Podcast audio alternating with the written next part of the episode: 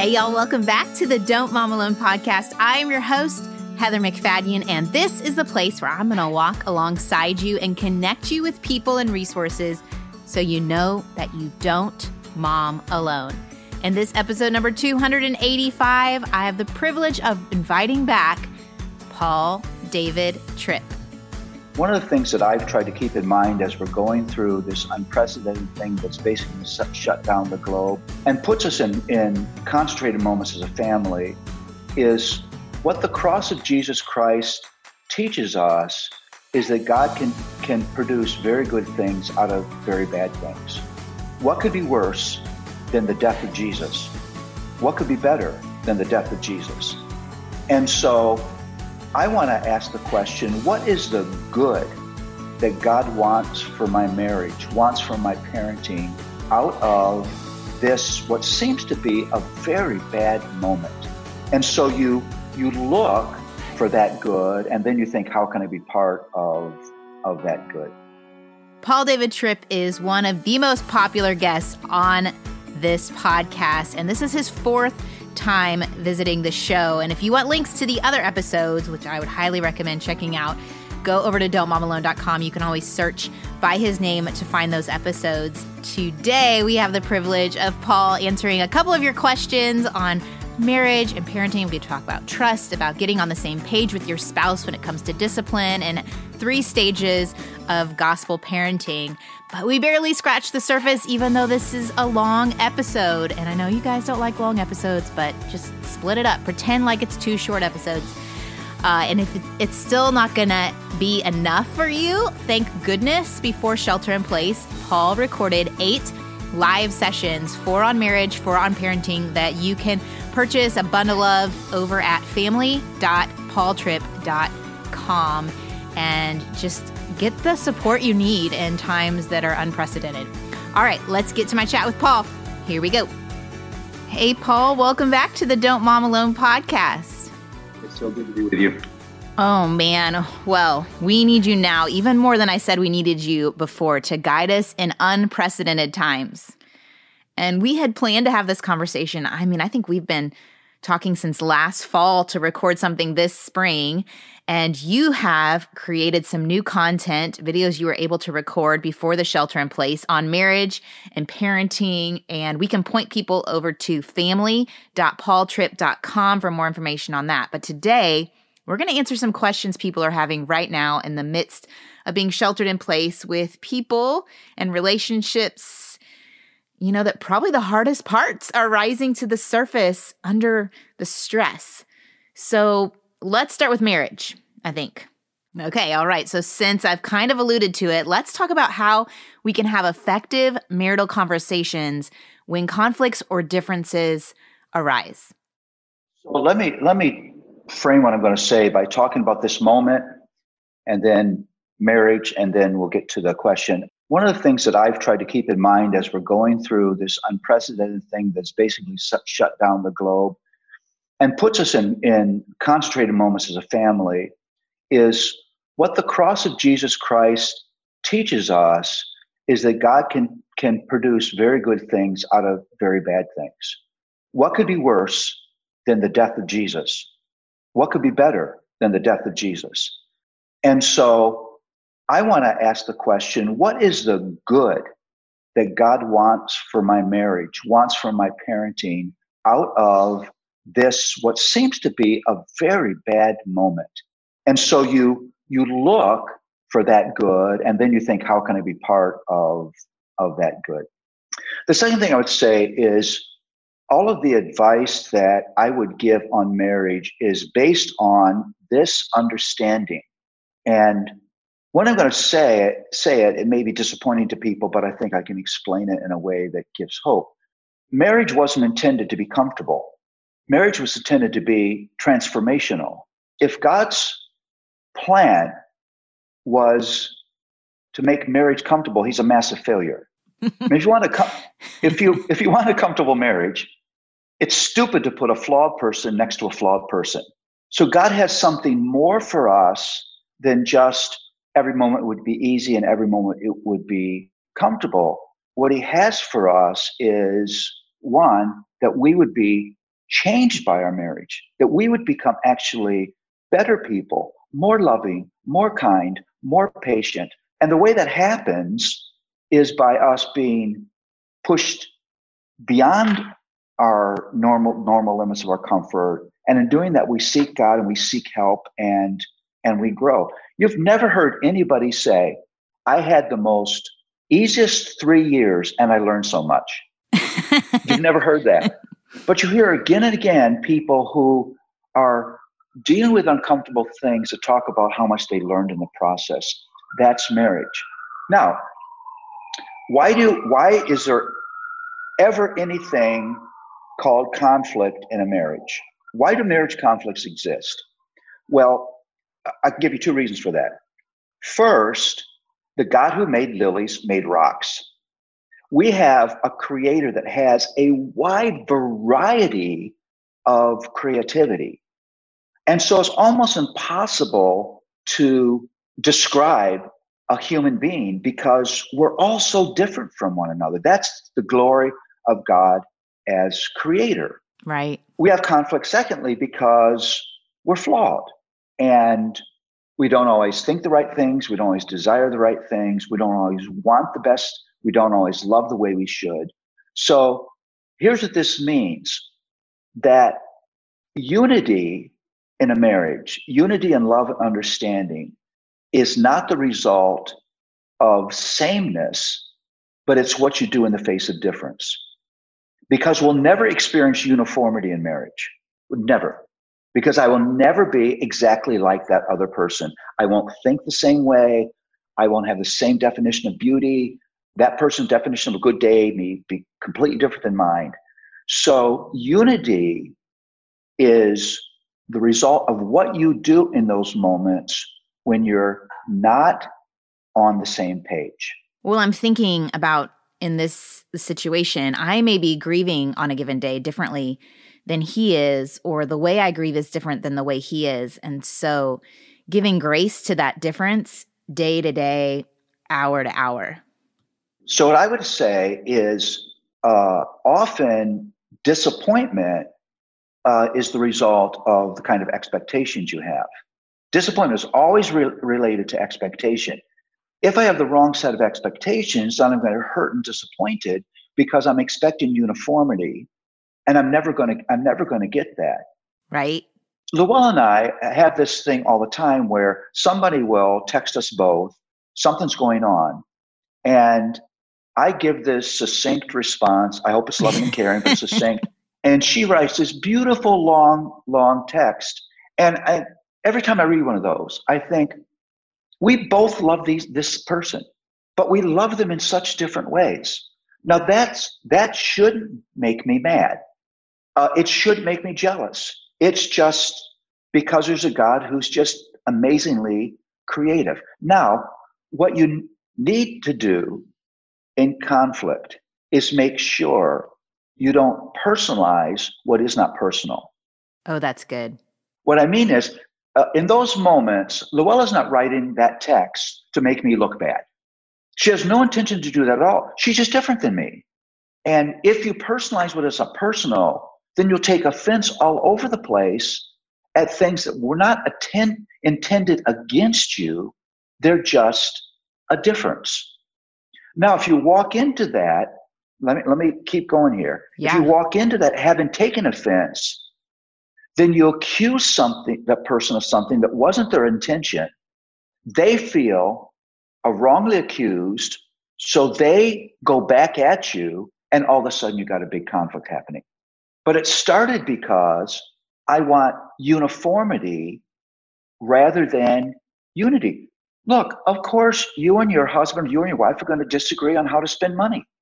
That's not a horrible thing. That's just a thing you need to learn how to work through, whether it's sexuality or parenting. I would expect nuances of difference in all of those areas. And so uh, there's two things that I would say. You, you first of all handle those differences with appreciation. God put this different lady in my life not as a bad joke, but because I was intended to grow and become a better Paul as a result of that. There's a good purpose for these differences. And we don't often feel, that way. We, we, we like things to be easy and comfortable and the same. And sometimes it's hard for us to appreciate those differences. The second thing I would say is you want to deal with the, them with grace. Now, when I use the word grace, people just think I mean being per- permissive and just let anything happen. What I mean is you ask the question as you move toward that person what is God trying to do in this moment with us as a couple, and how can I be part of that?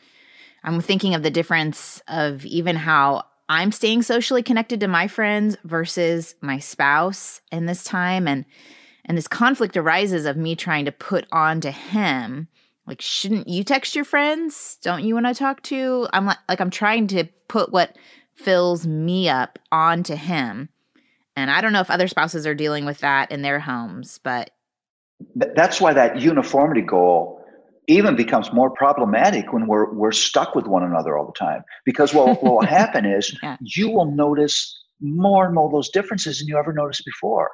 And if those make you want to turn that person into you and then get mad when that doesn't happen then you're going to have you're going to have a really hard time look i'm never intended to rise to the throne of creator and try to create that other person in my image Right. Wow. Yeah. That's that's that's not what I'm called to. That's God's job. God's created me in his image. That's not what I'm supposed to do. What I'm supposed to do is appreciate God's creativity and the way he has formed that other person and then work with our differences with patience, understanding, and grace. That's hard because sometimes those differences just make life so tense and awkward and that's where you got to step back and say, this person's not my enemy. I, Luella doesn't get up in the morning and say, at 12 o'clock, I'm going to write a text that's of such beautiful content and length, it's going to drive Paul crazy. Yeah, that's what I'll do. yeah. She doesn't do that. But if I if I treat it as if that's what's going on, then we're, we're not going to be able to live in this world of difference. Listen, give up any hope that your husband or wife is going to be just like you. That choice has already been made. That train has left the station.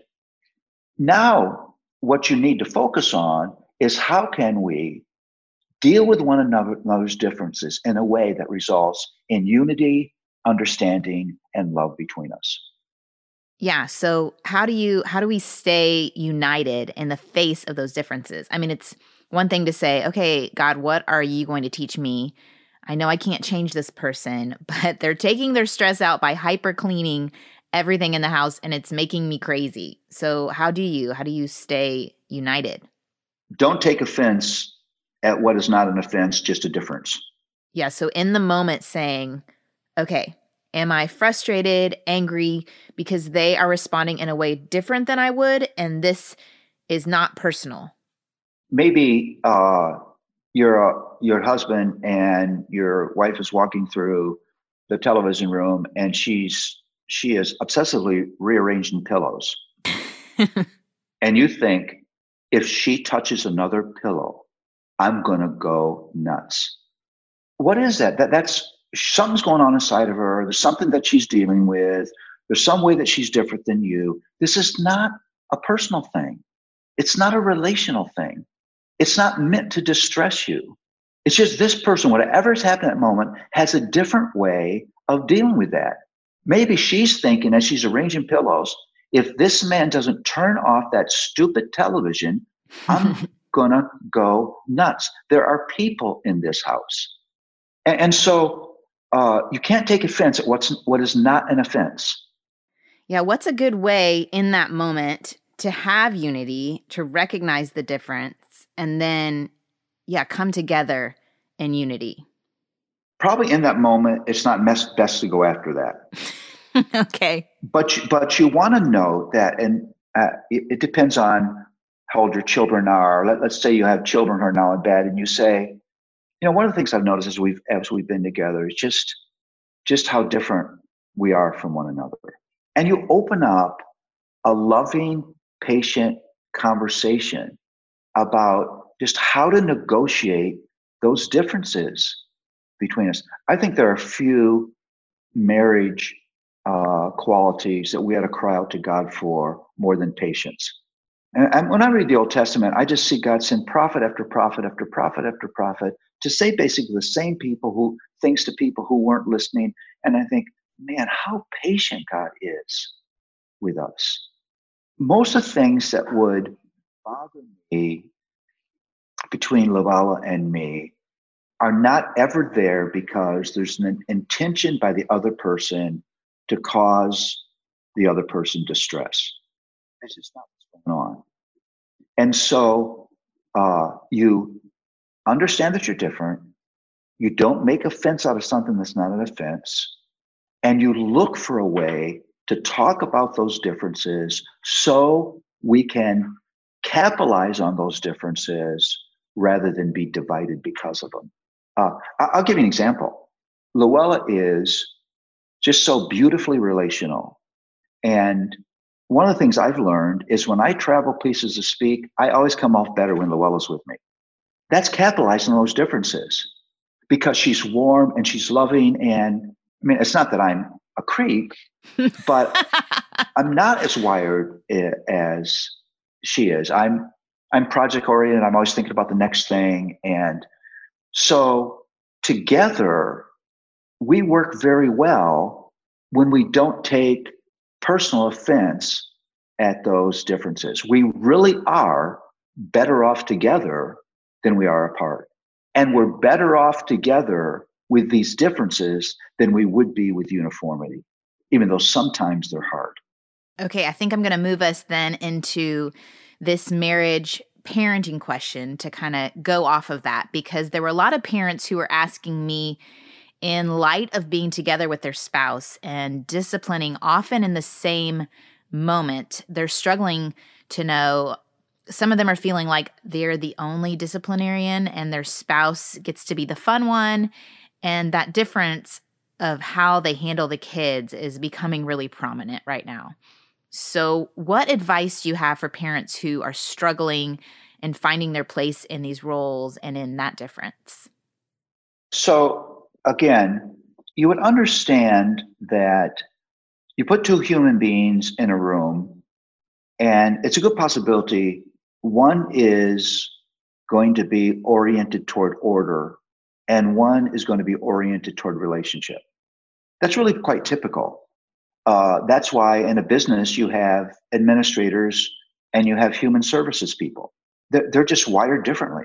Uh, both of them are necessary. So the, I, I, can imagine that that uh, that's quite regular uh, in experience in marriage. Second thing I would say is it is unhealthy for your children to realize that my mom and dad are on the same page authority wise that one person's a drill sergeant and the other person's a soft touch. Because what that does is it teaches children authority manipulation skills that they shouldn't have. And so if they want to get, get away with something they know where where to go. And one of the things they're willing to sacrifice to get their way is the unity of their parents. Because if they know mom would have said no and dad says yes, now the child has been part unwittingly of creating a conflict between mom and dad. That's a dysfunctional system that's can is going to be hurtful to mom and dad and to the child. So, how does a couple work together when one is more oriented to relationship and one is more oriented to order, law, discipline. Well, you can't do that without committing to a way of operating as a husband and wife that you both both signed on for. Here's what I think often happens. We don't have a parenting plan. We just have reactive parenting. We've never sat down and said, these are the ways that we're going to respond to issues in the house and to discipline and correction. And so if you're left with reactive parenting, one person will, will react with discipline and one people person will act with acquiescence, and then you're mad at one another. Versus once you have a plan, then you have not only a basis for unity, but you have a basis for dealing with disunity.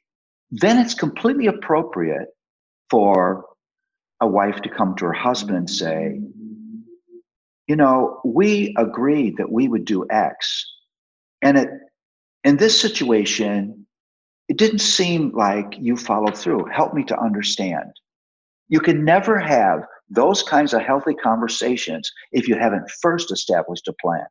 The, the problem with reactive parenting it's almost always driven emotionally rather than sitting down and saying, what are the ages of our children? What is it right to expect for them? Where do they where do we see them needing discipline? How are we going to handle those things? So now both of you understand the plan, both of you are signed on. This is going to hurt some people's feelings. But I think often, even in Christian families, husbands and wives spend more time planning their vacations than they plan their parenting. Not anymore. That's right. Kidding. Yeah, because you can't no vacations go anymore.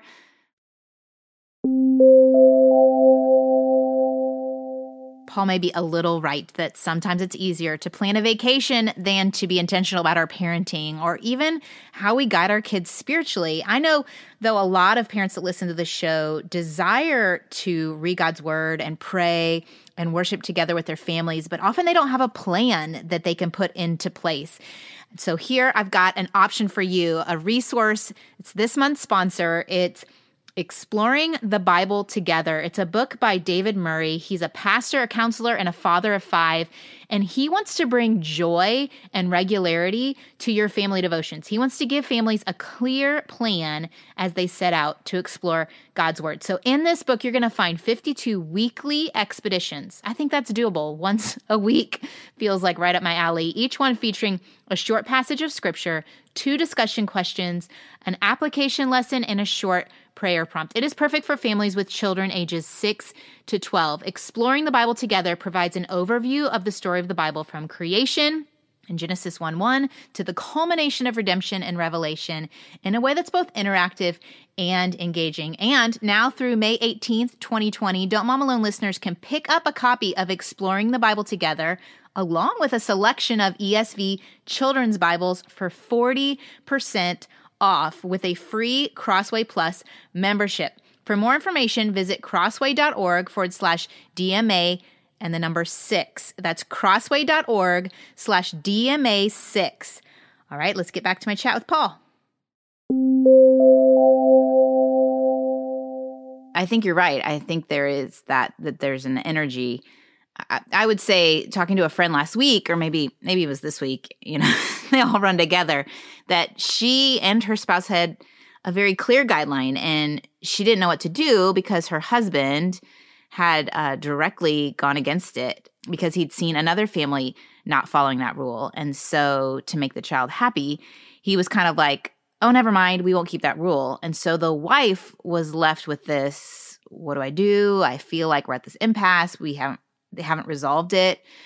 Uh, and the wife's motivator being safety, and the husband's motivator was being keeping a child happy.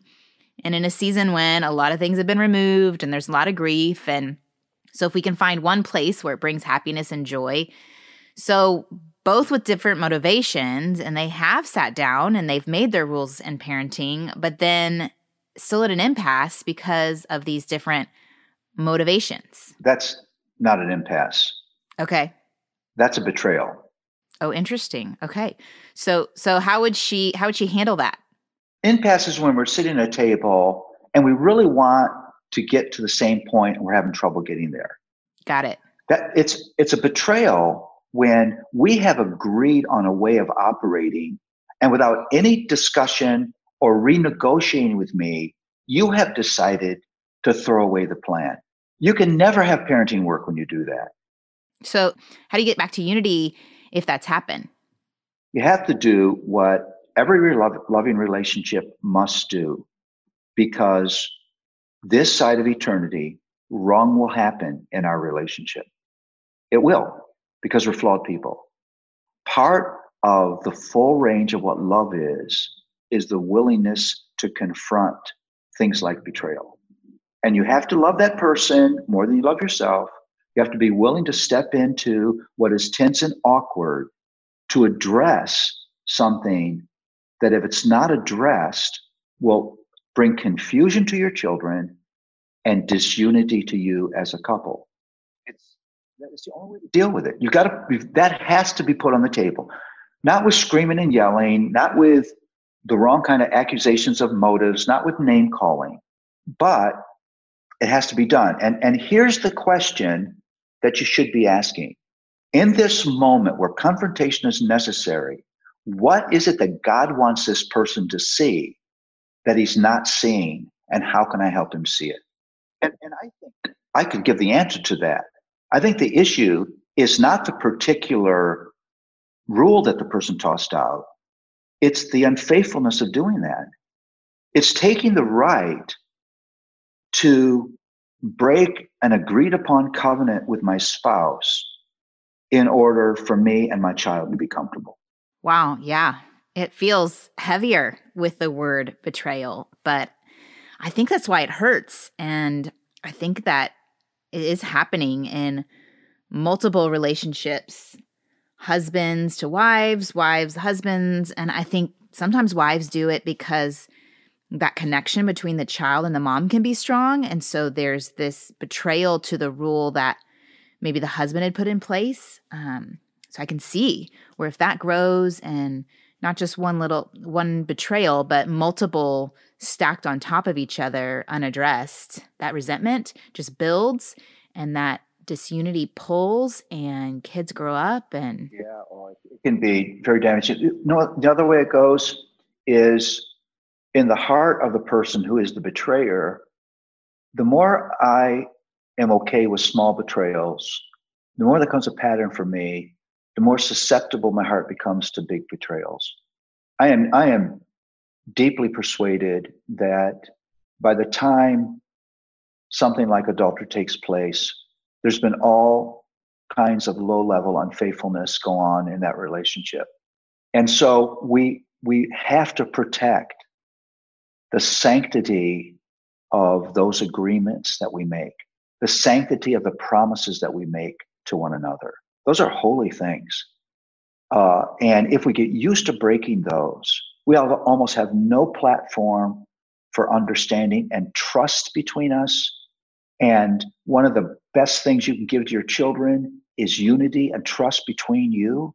And it just it just can't work. And that's why you can't not deal with those situations.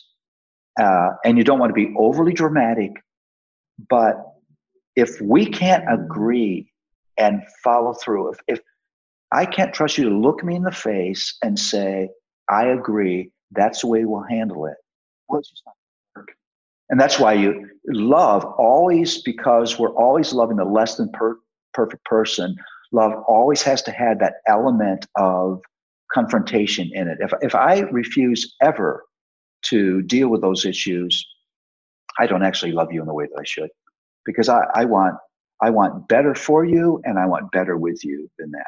Well, and it's it's making me think that possibly when that sitting down and the parenting decision is being made or rules are being established that possibly one parent is more invested and maybe has done all the book reading and the research and just has a really strong bias towards this one way. And the other spouse, just to make life easier in that moment, agrees but isn't fully bought in. And so when the situation comes up, they go along with the child because that's where their actual bent was they just didn't want to bring it up in the moment when the talking about parenting was happening. I don't know if that makes sense what I just said, but you know, yeah. That's why I think that in those moments when you're having that conversation, you have to give that other person a, an ability to disagree, to say that's not the way I would handle this. So you can negotiate those things through. So when you get to an agreement, is a, it is a real agree- agreement. You can't have a conversation where you've got it all down on a piece of paper and just stick in front of the person and say, sign the bottom line. Right. Because that's not an agreement. That's a monarchy. And, and so you've got to have a conversation, a back and forth, till you arrive at a plan that now both of you are conceptually and emotionally invested in. And that requires the one who's most dominant in that conversation to give space for the other person and ask questions like how did your parents handle this and how what what do you think is most important here to to kind of give space and listen that person can't go into that conversation so emotionally invested in their plan that they're not willing to give in any place they have to say this is the way I think we should handle this, but I'd love to hear from you. I'd love for us to come to a point where we both are very comfortable with the way of handling some of the things we're dealing with. That can work. But you, you know, you can go into those conversations and you can have what I call a silencing way of communicating. You communicate what you want so strongly that the other person just has little to do but to acquiesce. Yeah. Although they haven't they're not really invested in the plan because you really haven't had a conversation. Yeah i think that's important for all of us to hear today. And i want to get next to some parenting questions but if you don't mind i might take a tiny circle back to marriage because we talked about the betrayal and we talked about making conversations to work it out and how trust may need to be rebuilt and i'm kind of feeling this nudge to talk about trust a little bit more. So, if you don't mind, how how do we get back that trust that's been broken so we can move forward and be the kind of parents we want to be? Trust is is not first a set of commitments. Trust is a set of observable actions. It means that I have to realize that trust has been weakened in our marriage. And so, what can I do to deepen, strengthen that bond of trust? It means I follow through with what I'll say I do. It means I'm patient. It means I'm willing to forgive. I mean, all of those elements that make that person want to move toward me become even more in, important in a place where trust has been been weakened probably the, the most self-examining question is what are the things that I've done that have led us to a weakened trust in our marriage? What a wonderful thing to confess those things. It's easy to say, I trust you, but trust is incredibly important and is delicate. Trust is the fine china of a marriage. Right. Uh, and so what do you do with fine china? You carry it carefully. You use it carefully. You realize this is valuable. And I want to do things that make you want to talk to me, make you want to confess to me. I want to have a relationship with you when I walk down the hallway, no matter how uncomfortable this moment has been, you can say, I trust that person. And, and until I'm willing to say I can trust that person, notice the turn of the words here. It's, it's hard for me to entrust myself to that person. Yeah. You can't have a healthy marriage without trust. And if there's trust, you have to do things, actions that engender trust. You know, for example, if I'm lazing around with not much to do as a husband and you're overburdened with a variety of things from schooling the children and doing the laundry and preparing a meal, and I just sit there, that's probably not very trust building. Because it doesn't seem like at that moment you have my best interest at heart. Now, if I come in and I say to you, honey, you're, you're really busy. What can I what can I do to help you? That makes you feel loved, makes you feel understood, makes you feel cared for. And if you say, well, if you could just get in there with the kids, do the best to manage their schoolwork while I do some of these tasks or while I make dinner, then you've had two trust actions on top of one another. First, you've gone, you've noticed this person and you've cared for them. Second, you've acted upon that. Those are all trust strengthening things. If after you say, How was your day? You seem like it was really a rough day for you. That's a third thing that you're doing that engenders trust. Look, trust is like a garden too. You know, if you plant flowers, you just can't plant them and walk away. You have to weed that garden all the time. Trust is that way. It it takes nurture, and you have to be committed to that. You you can't put a flawed person next to a flawed person and just coast. A marriage has to have a good work ethic, a commitment to the work that makes a marriage healthy. And part of that work is trust work, work that we do that builds trust between us. Now, what's important about that is the couples that make it through conflict are the couples that brought trust into the conflict. The couples who have trouble in conflict are the couples who already had a breakdown of trust. They unwittingly carry distrust into the conflict that just makes the conflict even harder to solve. Imagine sitting across a table and thinking, I don't agree with you at all, but I trust you deeply. Right. And saying, I don't agree with you at all, and I don't have any trust of you. Those are two entirely different moments and two entirely different conversations. You're not interested in my good along with your good. You're only interested in your good.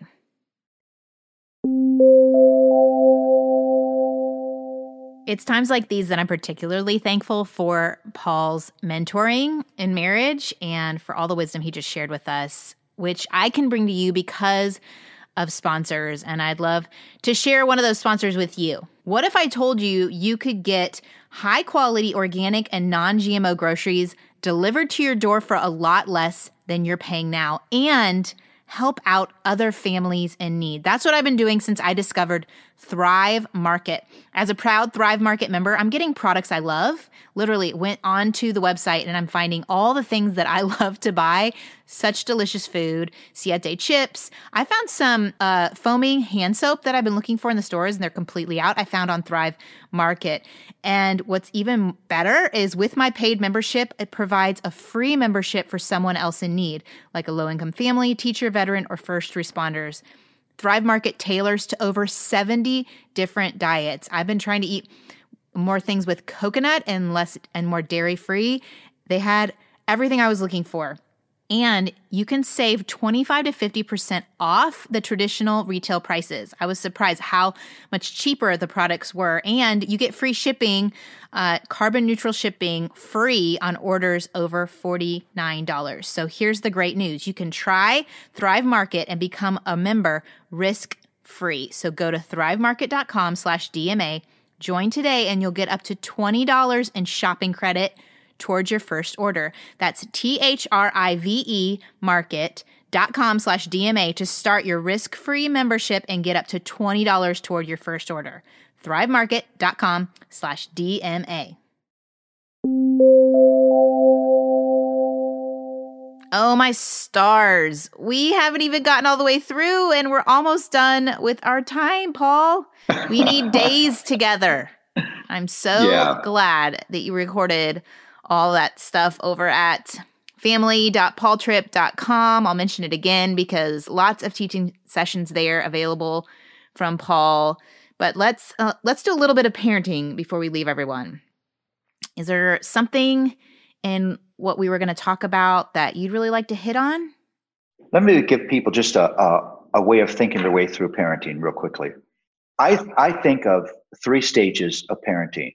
Zero to five the the thing that you ought to be working on most is authority, loving authority. Children come into the world, they want to be their own authority. That fight over whether your daughter's two year old daughter is going to eat her peas is not about diet. She hasn't read a diet book. It's about authority. I don't want somebody telling me what to do. When you're help trying to help ch- child tie a shoe and he slaps away your hand, uh, what that is is self sufficiency. So it's very important in those early days to establish in the child a need for authority. Authority is good for me, it's wise, it's loving, it's helpful. I learn things because you can't do anything else in the, uh, the next stages of parenting if you haven't established a foundation of authority. Parents say, but it's just such little things. That's the beauty. You don't want to fight your authority battles with a 17 year old where the issues are huge. You want to fight those battles early when it's little teeny issues, but you're being used of God to help that child who's naturally rebellious to authority to begin to submit and to re- realize the value of authority. And to say that I know your book book says that this is not this is done in a way like Christ would love someone to a place of authority. This isn't done in a harsh no, God makes his invisible authority visible by sending parents of authority give authority for children. My authority is supposed to reflect the beautiful authority of God. Who is kind. You mentioned he's patient. He's pretty patient because I'm feeling like uh, the number of abuse cases I'm seeing here in Dallas, it's usually kids between zero and five. And so uh, I don't, yeah, I don't That's want horrible. people to think, well, I've got to establish my authority, and so I'm going to be extra harsh. That is not anywhere near what Paul is talking about. And he would, if you've read any of his books, you would uh, know.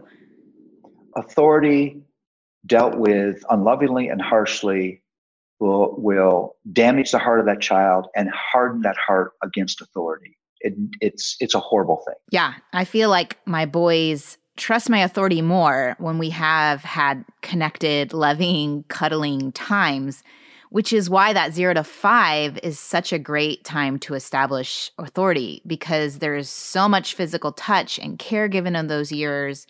And so if it's paired with that, then it's this beautiful, beautiful way to get authority when you're not just taking away screens and phones. You know, when you get to the older years, it's harder yeah. to establish the, that. The best context for any exercise of authority is is loving, loving, loving relationship. It just is. Uh, let, let, me take you to the second stage. It's it's uh, six through twelve, and the the emphasis there is character development. Here's why. I, I learned soon that not all the wrong things my children do are as a direct rebellion to authority. A lot of that just a lack of character.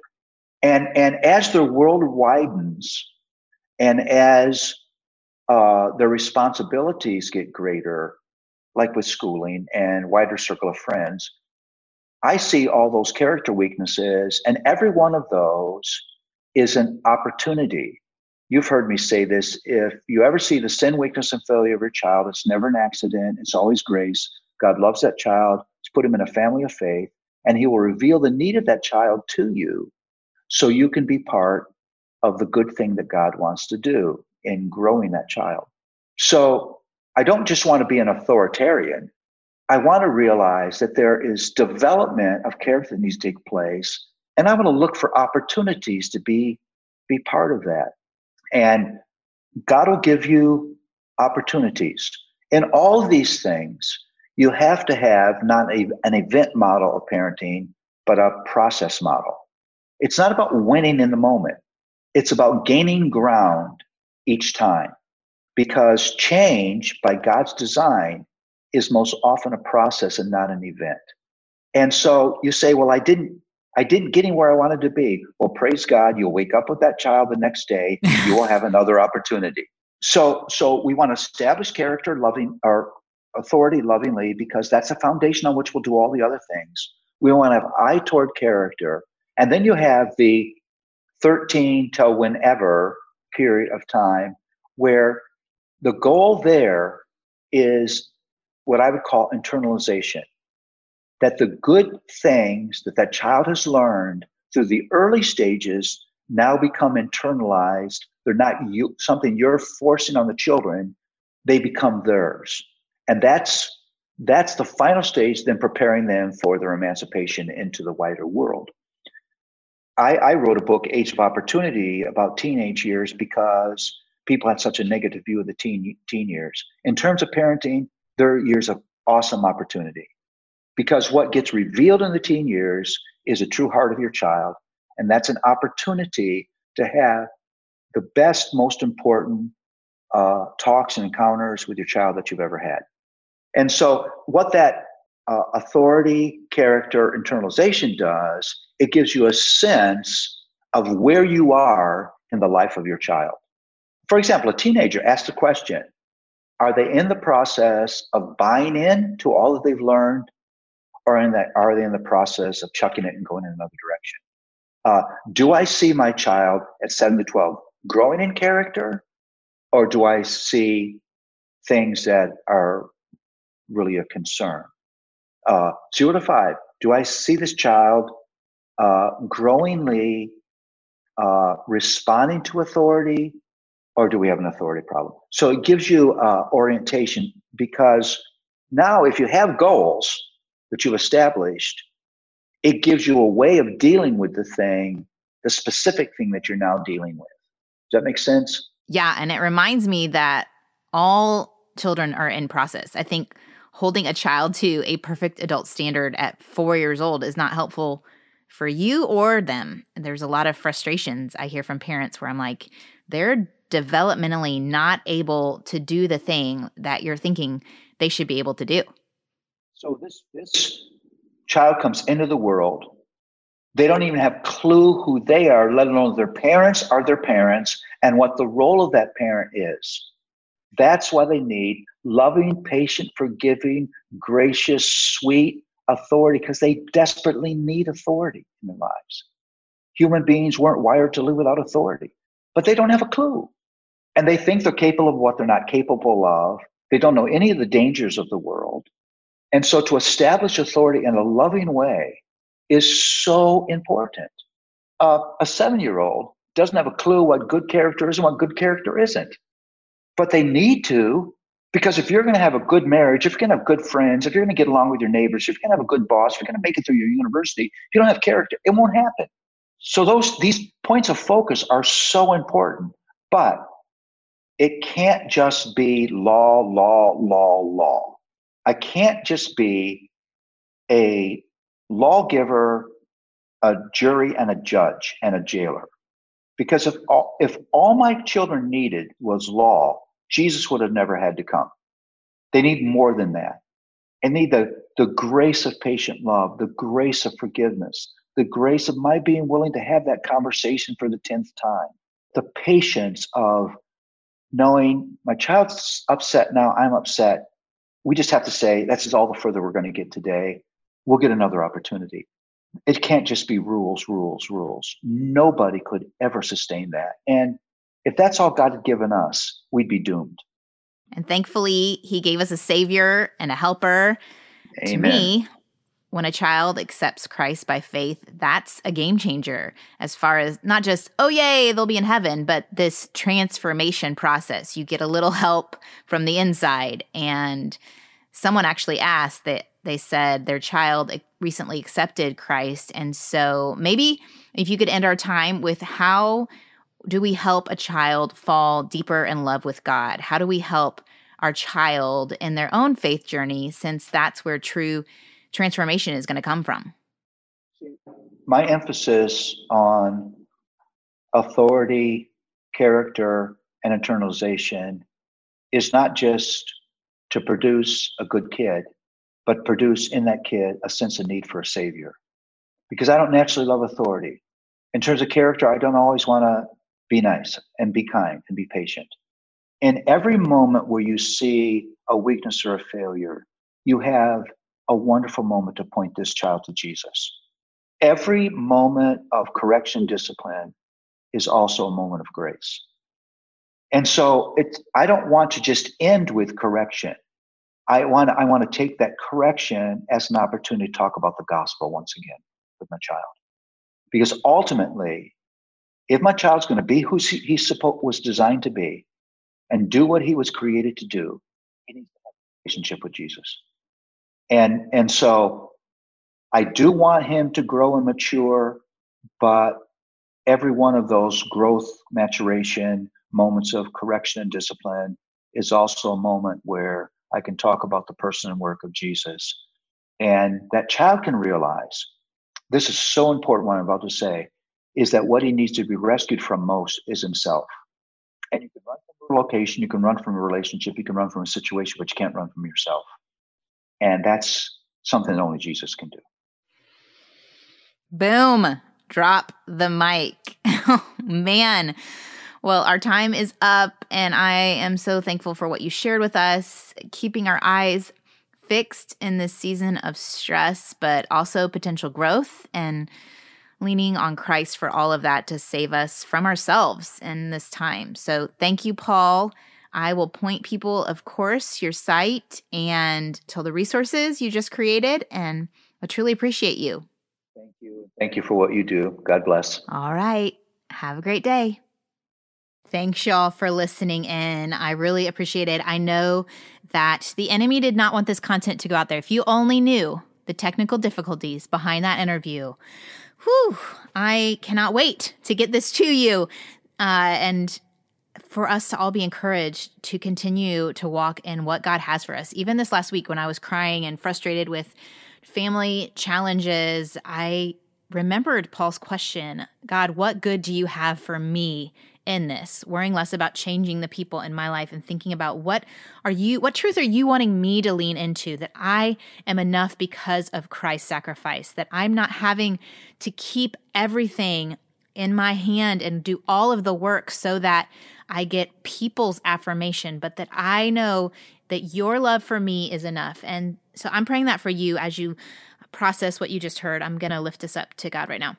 Lord, I thank you for each person listening, uh, dads, moms, grandparents.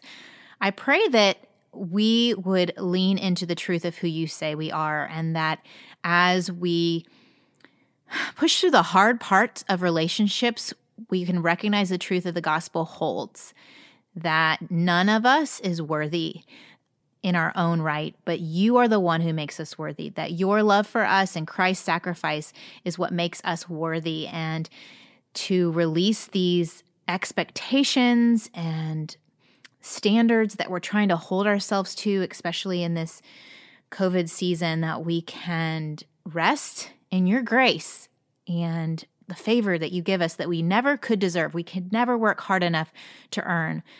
I pray, Lord, that you would sustain families, that we would not, um, that we wouldn't crumble and create bad habits in this season, but uh, you would you would be our sustainer, Lord. You would be the one who holds all things together. In Jesus' name, amen. All right. Thanks, y'all, for listening. Thank you all for sharing with your friends. Honestly, it feels like there's a lot more podcasts out there lately, but you all have been so faithful to listen and to share. We did that survey. Feel free to still fill it out. The giveaway's over, but we'd love to have your input. It's over at don'tmomalone.com forward slash survey. And in it, we discovered that 75% of those who filled it out have been listening for the to the show between two and five years, which is such loyalty. And so thank you for that. Thank you also for telling more people about the show. Um, it's hard to find new podcasts, and the only way really that people find them is from a friend telling a friend. So thank you for helping moms who might feel isolated during this season to feel less alone through um, these interviews. And I will see you back here next week. Adios. I hope you enjoyed this episode of the Don't Mom Alone podcast. If you're wanting to connect with more people and more resources to help remind you that you're not alone, head over to don'tmomalone.com. That's where you'll also find show notes with any links mentioned by our guests. Most importantly, I want you to know the good news, the great news that you're not alone because God has promised to always be with you. With faith in Jesus Christ, the one who died for you and rose again, Jesus said when he left, he was going to leave a helper, a comforter, to be with us. God in us. Moms, that's superpower. So while you're washing dishes at your kitchen sink, while you're driving to and from work, while you're feeding that baby late into the night, while you're cleaning sticky floors, God promises to be just as present with you as when you're worshiping in a church pew. As it says in Zephaniah 3:17, "The Lord your God is with you. He is mighty to save. He takes great delight in you. He will quiet you with his love and he will rejoice over you with singing." Now that's good news. Have a great day.